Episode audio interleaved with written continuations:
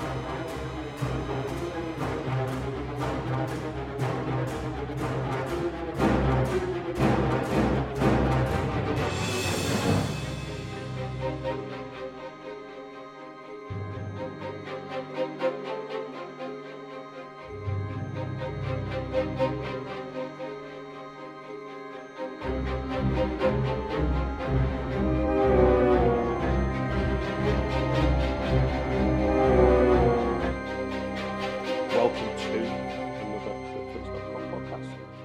My name's Stuart Wright, and today I've got Jenn Wexler, Writer Director of The Ranger, on the show. Hello, Jenn. Hey, how are you? I'm all right. I'm all right. I always like this uh, this little this little lull of hello because for the audience we have just done a preamble where we've said hello, but I obviously I realise for the purposes of a show you have to do it again, and I, and I always forget, and then when I'm doing it I'm like yeah yeah we are saying hello again even though we've just done it. so forgive me there for that uh, repetition. Now, before we get into any details, let's give the list. Now, you, your, your, the Ranger is in a prestigious position this year at Fright Fest, is it not? It is. You're opening the festival. We are. It's very exciting. How does that feel? It feels amazing. Um, I mean, it was, we were just, you know, really excited to be playing the festival. And then when they told us that they wanted us to open it, it was just, you know, beyond our wildest dreams. Well, there we go. Well, there we go. That's a good start then. So, let, before before we go into it, give the listener a, a brief synopsis to what the Ranger is all about. So the Ranger is about a bunch of punk kids who get in trouble with the cops and they go to the woods to hide out. And in the woods, they come up against a killer park ranger who starts taking them out one by one. They do indeed. They do indeed. Right then, before we get into how you come up with that idea and how you made the movie, I want to ask you to give us a um, a fond memory or an early memory of you watching, reading, observing, or getting a peek at horror that sort of is memorable to you as something that started you on the journey you're currently on now, where you're opening Fright Fest Film Festival with uh, with the Ranger. Yeah, well, I've always been into horror. Uh, I was into this TV show when I was a kid called Are You Afraid of the Dark? Okay. And um, I was really into like hanging out in graveyards school and doing like um, seances at slumber parties. I was always like that kid. But one of my freakiest memories uh, about horror was when I was like probably seven years old. I was at this like family reunion and there were a group of adults in a room watching something. And I walked into the room and I saw on TV these terrifying, dead looking twin girls holding hands in a hallway. Whoa! And, and I was so frightened and so freaked out. And I was like, whatever that is, I never want to see this again. And of course, you know, throughout my life, I've seen The Shining a zillion times. Um, but that was one of my first scarring memories as a child. Me, I, I can share that with you. I've got me and my cousin Dawn. We were plucky eleven-year-olds who had been left in the house alone for a few hours, and we found the video for The Shining and watched it, and wouldn't leave the living room till anyone came back. we were absolutely terrified. yes. It's very scary, especially when you're a kid. Yeah, I, some, I don't know about you, but I wish I could capture that that uh, that not not gullibility. Gullibility is the wrong word, but that willingness to go with the story as if it's true. Yeah, absolutely. It's quite a pure way to watch a horror film, isn't it? It is. So uh, I, it, it, it would it would be remiss of me not to ask in your uh, slumber party seances, what success did you have? Um, we did, I think we had a lot of success. I got, uh, in touch with George Washington once Mhm. and he, What did he say? he turned on the television set. I had to turn it off first because it was already on, but I turned it off and then I walked away from the TV set and then it turned back on. So that was evidence that George Washington was in the room with us. Um, we also, when I was like maybe 10 years old, I saw The Craft And Mm. so my friends and I started playing light as a feather, stiff as a board. And while the person didn't actually float in the air, with all of us holding her, she became a lot lighter. So that was obviously evidence that it was working. Superb. Superb. Yes. Right then. So the Ranger, fantastic idea, and um, so let's let's start with that then first. For, for you as a, as, as a as a writer working with, and I'm going to try this, Gi- Giaco Furino, is that right? Yeah, Giaco, Giaco Furino. Giaco Furino. Um, you um, you where did this idea start? Where did the kernel of of uh, the idea for the Ranger start for you? So Giaco and I um, went to college together, and we both majored in screenwriting. hmm And this was his like senior screenplay, and I was like, as soon as I, you know, we had to like workshop our each other's ideas in class, Sure. and I was so into this concept of like these punks that go up against this park ranger because it automatically just started like filling my mind with like these like EC comics esque visuals. Like it felt like a comic book or like a, a 80s movie. And so I was just super into it as an idea. Um, but you know, we graduated and we had to like find jobs that actually paid, let us pay our rent and feed ourselves and whatever. Mhm. So it was a couple years before we could actually do anything with the idea, but eventually I started working for a production company, Glass Eye Pix, and producing movies and I like learned how to make movies.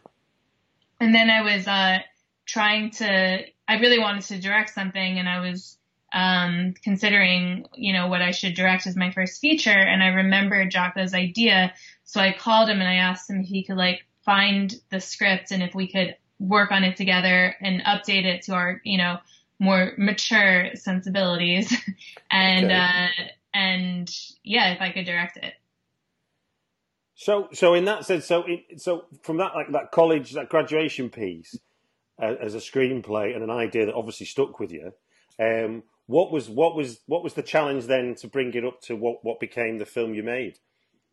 So back then it was more of like a strict body count film. It was punks, they go to the woods, they get killed. Here are the ways we're going to kill them.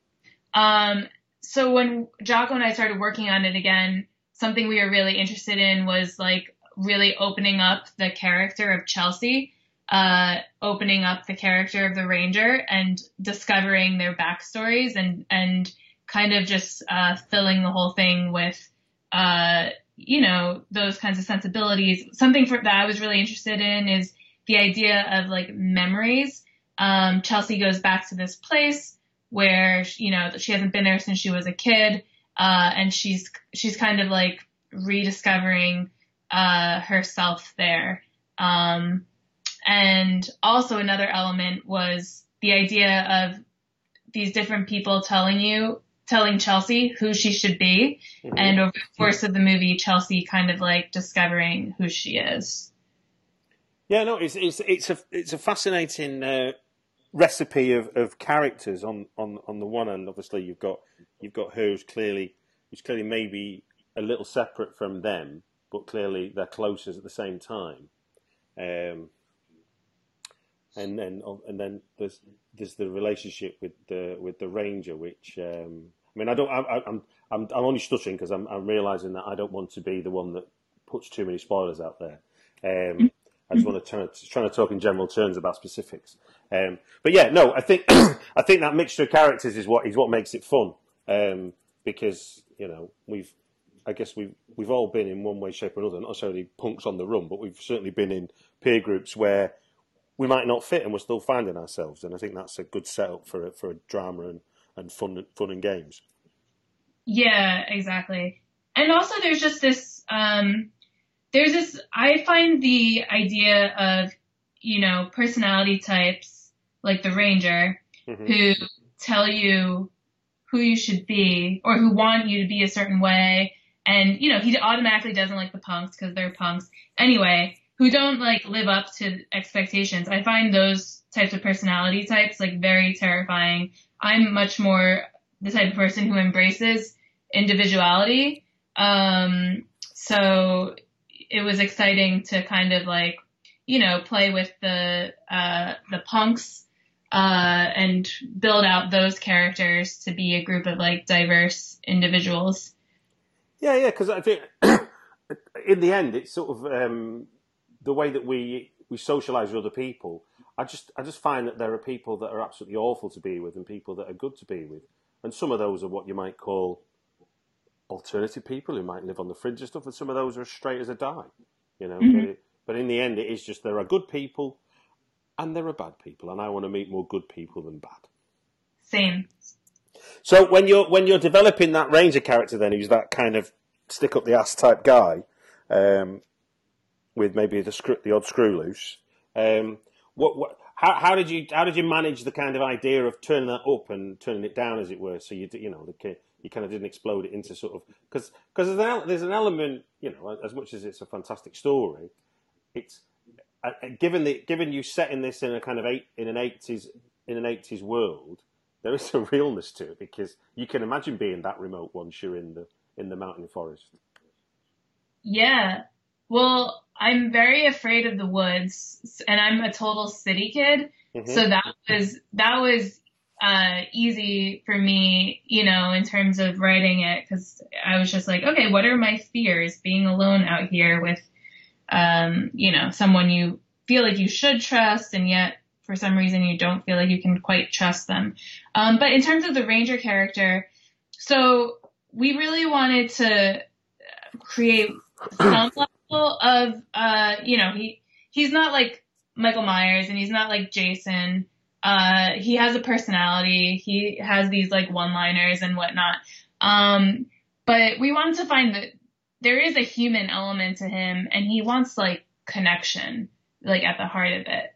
Um, so it was really fun and cool to explore that with uh, Giaco from a writing perspective, but also with Jeremy Holm, who plays the Ranger, um, while we were on set and really like figure out, you know, how friendly should he be here? Like how, you know, maniacal is he in this moment? And really like riding the beats of the character and and trying things out.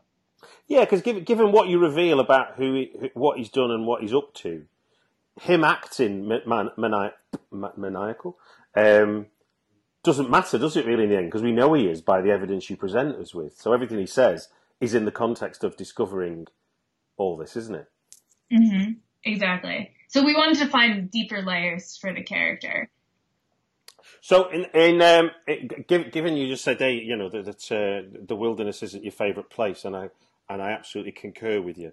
Um, I've uh, I've just finished developing a project called Bear, setting on Norwegian mountain, and uh, for I could I could echo your exact reasons. My nightmare is having to handle animals to start with, being caught out in the wilderness, um, with nowhere to go, etc., etc. So no, I completely understand that, and that's I think that I think us versus nature is a very is a very simple thing that is easily relatable because we're really not that. I mean, they don't travel that far, but they are they are they are cut off from from civilization, and that's that's a real that's a universal terror whether you like walking in the hills or not.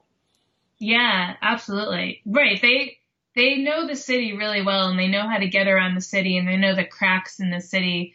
Um, but they're in and they kind of have an ego that's like, oh yeah, we can figure it out, but they're actually in over their heads. So and that's that's what I would be. I would be if I were just out in nature, I would be totally in over my head. It reminded me actually. Have you ever seen that uh, the Vice video where they go and meet the the black metal guy up at his mountain house? I haven't. And they're they're going up to film the interview, and obviously it's a Norwegian mountain they've gone to meet him on, and it's pissing it down and snowing, and they've got Converse on. Oh my god! And it's like you know going up to a Norwegian mountain house, prepared for going to a bar in you know in Williamsburg.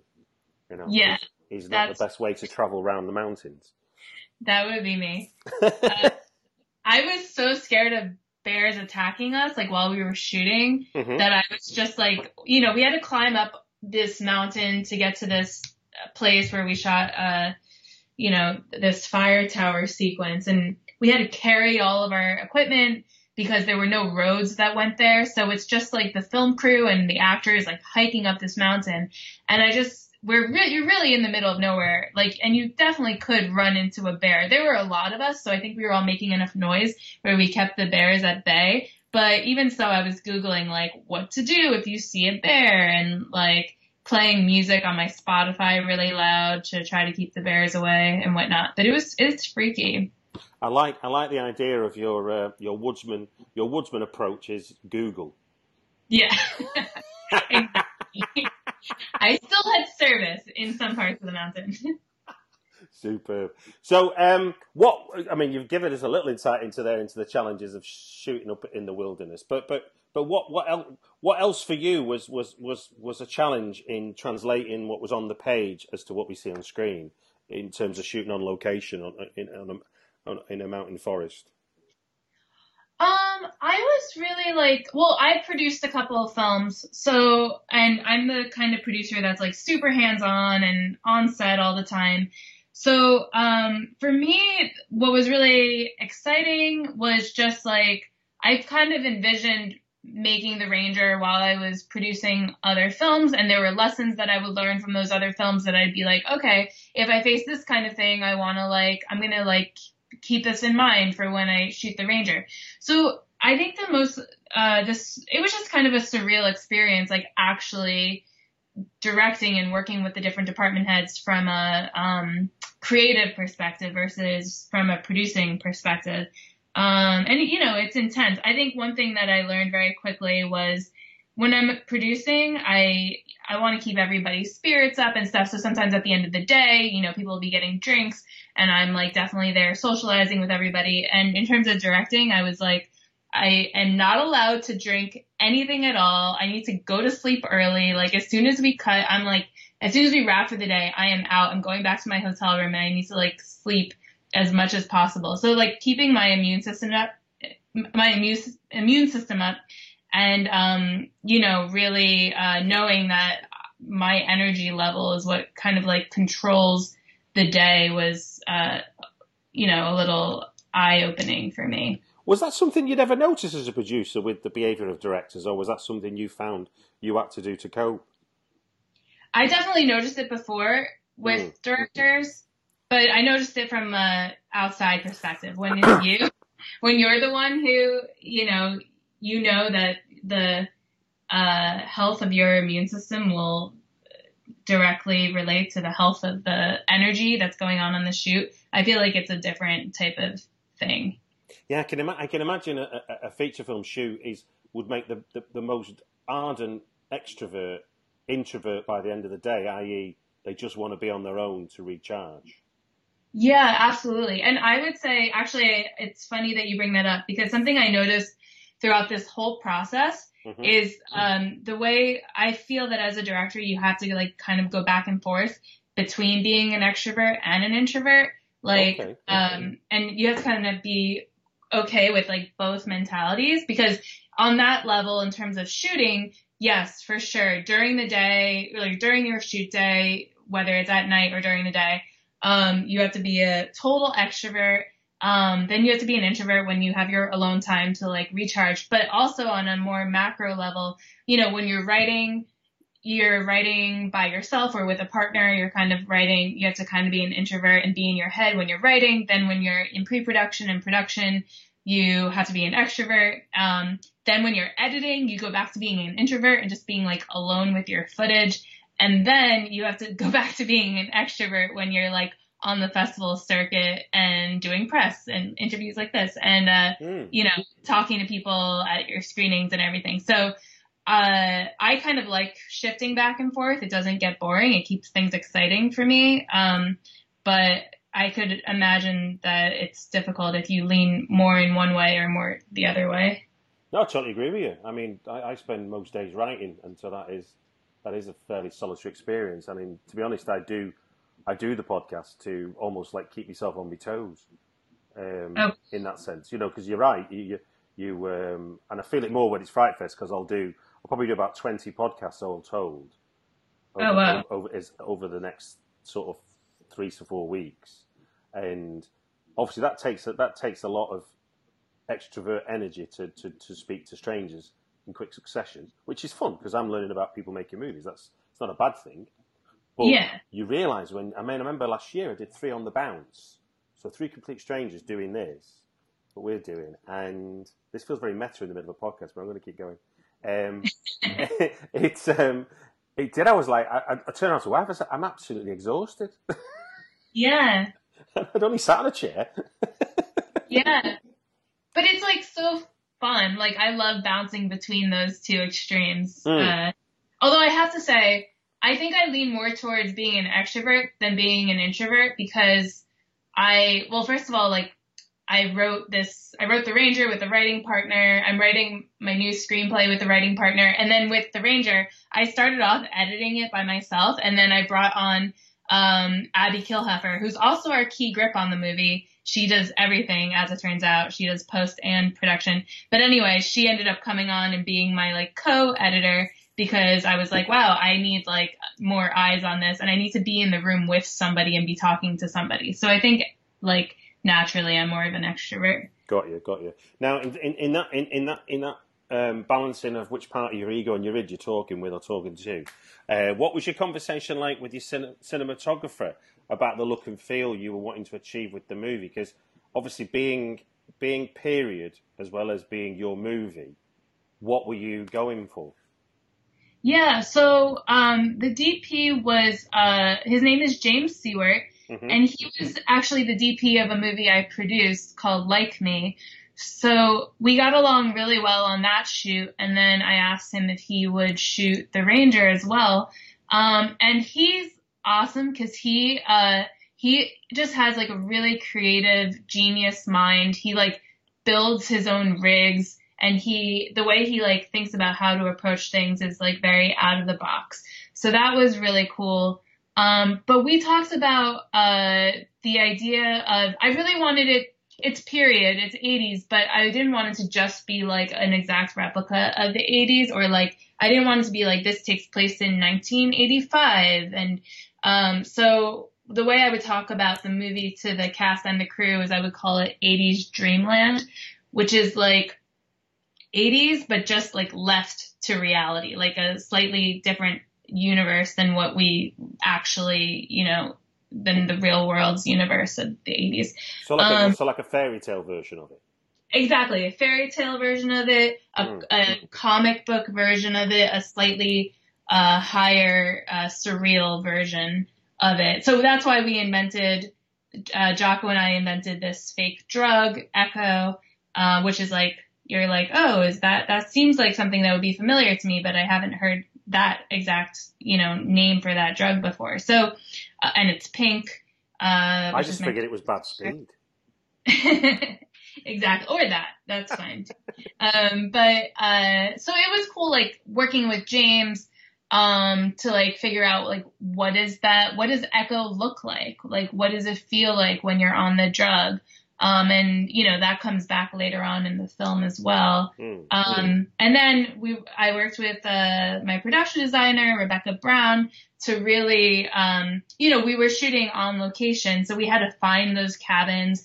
We had to, um, you know, find, uh, we had to use production design as much as possible to make the woods look interesting, which I was always really into the idea of having like, um, uh, you know, the punks have their crazy hair colors and their clothes and they're like infiltrating this like Smokey the Bear parkland.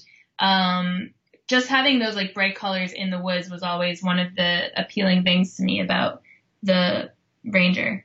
Tell, tell, tell me more about this idea of production values in the woodland. What do you need to do for that? What to to make your film and make it period? What was what was the challenge there? Yeah, so a lot of it is in the costumes. hmm Um, cause a lot of it is characters in the woods. So a lot of it was the costumes. So we worked with our costume designer, Samantha Hawkins, and her assistant, Sarah Lott, um, to really like, the, the costumes were so important to us, like getting those right. Our producer, Heather Buckley, is like, like knows, like, just a punk aficionado and knows the exact ways laces are supposed to be laced in boots and things like that. So she kind of worked with Samantha and Sarah and together we got these like really awesome, legit costumes. And you know, they're in every frame of the movie along with the hair. Like when we were casting the actors, the first thing I would I would say to the casting director would be it was like they need to be okay with dyeing their hair. That's like so important because like Chelsea's pink hair is in every frame of the movie and uh, that allows it to have this kind of like bubblegum candy colored vibe. Um, yeah, and then it was just about finding these locations. We shot in this really cool punk club called Don Pedro in Brooklyn, and uh, we were actually one of the last things to be there before they closed. They'd been open for like 25 years or something, and they closed right after. Not because of us, but they closed right after we shot there. Um, and uh, it was just about like finding location because we weren't building anything, finding locations that that was part of this world and keeping an eye out for that in our location scouts. Yeah, because um, I could I could imagine. I'm trying to think of the. Um, is it is it is it Son of Sam with Adrien with Adrien Brody? They put the, the, the serial killer film into it. I'm trying to think of the name because I just imagine your your cast had just walked off that film into your film in some senses. You know the way that that was that, that hot summer. In, I know it's a bit earlier than your period, but. Uh, you know, Adrien Brody plays the kind of Mohawk punk in oh Sugar Butties. The um, you'll have to believe me. my, mind's, my, mind's, gone blank. I can't, I, it just a thought that struck me while we were talking. Um, in um, in the uh, yeah, in, does. Um, oh goodness, it doesn't matter. Doesn't matter. Anyway, it, yeah, it felt it felt authentic, is what I'm trying to say in a very roundabout way. Um, cool, thank you. Uh, but also, like you say, in a fun way. It was. A, you, I didn't feel like I was straining to, um, to to to to to want to believe everything was authentically eighties. In fact, I I I, um, I had that kind of I had that kind of moment at the start where I was going right. Where's the phones? Yeah. I didn't, you know, because we live in an age now that's so postmodern that someone with pink hair and a biker's jacket and some band, you know, safety pin to the back of the jacket is is yeah from a period when punk was at its peak, but also if somebody walked past me now, I wouldn't necessarily bat an eyelid. right, totally. Um, yeah, I hate cell phones. I hate them so much. Is that as a uh, screenwriter? Is that as a screenwriter or is that as a person? Both. I, I I just deleted Facebook and Twitter from my phone because I feel like they take up too much of my mental energy. Mm. So that's just to say I hate my. I mean, it's it's it's useful in different ways, but uh, I feel like I'm becoming a zombie from looking at my phone so often. So I've decided to remove those apps from my phone. Fuck that. And um, on set, it was cool because while I was googling how to fend off bears, often we didn't have service, so the cast and crew couldn't be looking at their phone, and that was awesome because as a director, I was like, yeah, everybody's like totally in the moment. Um, as a producer, I would have been pissed, and my producers were pissed. Uh, but as a director, it was great. So yeah, so uh, you're you're heading into the future by regressing into the technological past. Exactly. Good move. I think it's wise. um, so uh, without giving too much away, and because uh, obviously we're doing a preview podcast, um, tell us though something that um, that only that, that only you would sort of know the story you could tell from being on that somebody from only who was on set with you producing this movie that would know that's sort of a reflection of how the film became for you. Hmm, interesting. Let me think about that for a second. Um. And while you're thinking, it was Summer of Sam that film. Thank Christ for that. Spike, Summer of Sam. Summer of Sam, Spike Lee movie from '99. Yeah, that's like 70s, right? Yeah, late 70s. I mean, it's slightly before, but it, but Adrien Brody plays like a, a glue glue spiked haired punk. Cool. Um. Okay, this is a slight spoiler, but it's fine. Um. So Larry Fessenden, mm-hmm. who is the head of Glass Eye Pix, uh, and a producer in the film, and he's an actor. He acts in lots of um, indie he horror the, film. He's the face of indie horror. He might not be the star of any of them, but he's the face of it, isn't he? Exactly. so I felt it was a rite of passage as a filmmaker for Glass Eye Pix mm. to have him be a character in the movie Mm-hmm. And, you know, spoiler alert, but he dies in the movie. Mm-hmm. Um, but he dies in almost every movie that he's in. Um, and he like, he dies so often that he has a death reel that he put, he updates and puts out every year on his birthday. Um, so I felt it was a rite of passage. So I was like, uh, Larry is definitely going to play this character. Um, and while we were shooting, uh, well, first of all, it's, it was pretty, we had to like get his body out to these rocks. So mm-hmm. me, me and this, uh, this other guy that works for Glass Eye, we like rode out across the lake and we had to like, like, it was like we were carrying like a dead person, like an actual dead person. So we were carrying, not real Larry, but like dummy Larry, like over all these rocks. And it was like maybe one of the hardest things I've ever done in my life. And I was like, wow, I would have definitely killed this person person if I was actually carrying like a dying person over all these rocks because we were just like whipping.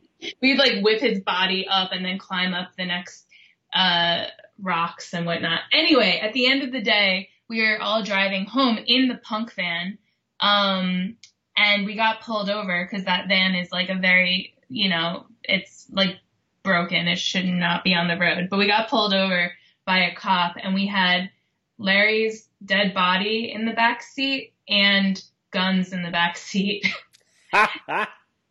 and fortunately, she didn't look in the back seat, but uh, it was a very terrifying moment.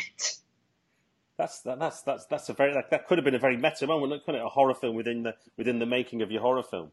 Exactly. Um, what would, and, and, and, I, I, forgot to ask, what would be your? I, I, know, I know you you weren't sort of falling over yourself to be absolutely eighties with this kind of this fairy tale sort of sheen over it. But what's your favourite eighties detail you managed to, to to get into the film? Um, one of my favorites is that the punk van has uh, references on it to Return of the Living Dead, to the car that's in Return of the Living Dead. Cool. Yeah. And um, oh god, my mind went blank for a second. Um, well, I suppose, I suppose um, my mind's gone blank now. Hold on a sec. I'll have to edit myself out here. Um, oh yeah, that was that. Um, there was um, there's there's a with, with with the um, there's kind of a there's a, there's been a fashion for kind of the eighties kind of synth sound in in in, um, in modern sort of certainly in indie horror, and you know obviously it's crept into bigger films now. Um, and it was it was really really exciting to to get the energy of the punk sound that he used. Um, that, that, sort of overlays a lot of the, a lot, certainly a lot of the early action when when we're when we're in the gig and when we're in the when we're in the van and stuff. But there was, I, I won't, I won't. Hopefully, you'll know exactly what I mean. But there's a moment where there's a dramatic downturn, and the soundtrack becomes that lovely synth sound. I thought it was a really clever choice. You, can can you picture what I'm talking about? I believe I can. It's when they go back to the van. I think it is. Yeah, yeah, yeah, totally. Yeah, yeah, yeah. And you know, and it just it it, it tonally it just gives with, with all the freneticness that's going on in that moment and what's led them to go back to the van, as it were. Then the the music just goes into this lovely synth moment, synthy score moment, which felt it's like you expect this from the get go because of where you you've set the, the period you've set the film in, and, and obviously this this love of it that we've seen in genre. But actually, it felt like a really clever choice. Can you can you talk about that? Yeah, well, thank you. Um, so we worked with uh, Wade MacNeil, uh, who used to be in the band Alexisonfire, mm-hmm. and he's in the band Gallows, and he has uh, Black Lungs uh, as well and Andrew Gordon Macpherson. They were our composers and when we were talking about the movie, we we talked a little bit about the synth aspect, and while we wanted to play into it a little bit um, mm-hmm. in certain moments, we definitely didn't want the whole movie to have to just be a synth score. Because when you're thinking 80s movies, it is so that's that's just what comes to mind. So what I really wanted was um, well, I wanted the score and the soundtrack to feel like a mixtape. So when the punks feel like they're in control, you have all this punk music, And then as they're getting deeper into the Rangers woods, it becomes more cinematic. And that's uh, what you're talking about when it goes into like the synthy Mm. place. When they're losing control, it goes into like 80s synthy Yeah, cinematic. it's, it's, it's a place. beau- beautiful touch. Thank you. And then as the movie continues and they really get to the Rangers, you know, the Ranger really starts to uh, exert his power. Uh, then you you fall into his music of choice. So we really want to play with all these different music styles and use them to show who was like in control at which moment in the movie. No, that makes a lot of sense. And uh, oh, this is final. Uh, finally, what would 15 year old punk you think of you making a punk film set in the 80s? uh, 15 year old punk me would be so excited about everything that's happened. Uh, she would be, I wish I could go back and tell her cause she was like a loner and she didn't have that many friends and she actually like discovered, you know, that there was more to like life that is outside of her high school by going to punk shows. hmm So I wish I could go back and like be like, yo, you're gonna be so excited when you discover that you like get to work in film and you get to work on all these cool projects and then this project that's your passion project, you know, you actually get to make it and put it out there. She would be so thrilled to know that. And she'd be also be very thrilled to know that I was on the list to go to Warped Tour two days ago. well, look, uh, I look forward to the uh, the opening of the FrightFest Film Festival with the Ranger. I'm sure you do, and the people listening. And uh, just gives me to say thank you very much for giving us your time on the podcast. cool. Thank you so much. This was so much fun. The Britflicks podcast is provided absolutely free. If you want to help me get the podcast out to more people, please take a moment to leave a review on iTunes. Or if you want to help me out directly, there's a link in the show notes to my Patreon page. All contributions are welcome.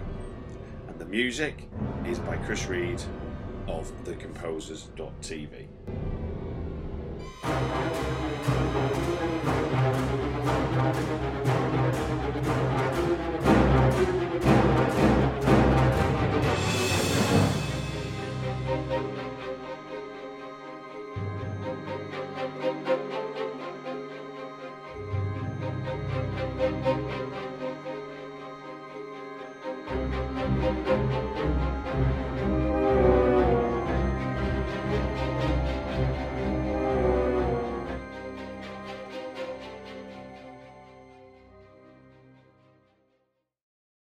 BetMGM has an unreal deal for sports fans in Virginia. Turn $5 into $150 instantly when you place your first wager at BetMGM. Simply download the BetMGM app and sign up using code Champion150. Then, place a $5 wager on any sport. You'll receive $150 in bonus bets, regardless of your wager's outcome. And if you think the fun stops there, the King of Sportsbooks has plenty of surprises in store. Check out daily promotions, same game parlays, live bets, and so much more. Download the app in Virginia today and get $150 in bonus bets instantly from your first wager. Only at BetMGM. BetMGM and GameSense remind you to play responsibly. See BetMGM.com for terms. 21 plus only, Virginia only. New customer offer. Subject to eligibility requirements. Rewards are non withdrawable bonus bets that expire in seven days. Please gamble responsibly. Gambling problem? Call 1 800 Gambler. Promotional offer not available in Washington, D.C.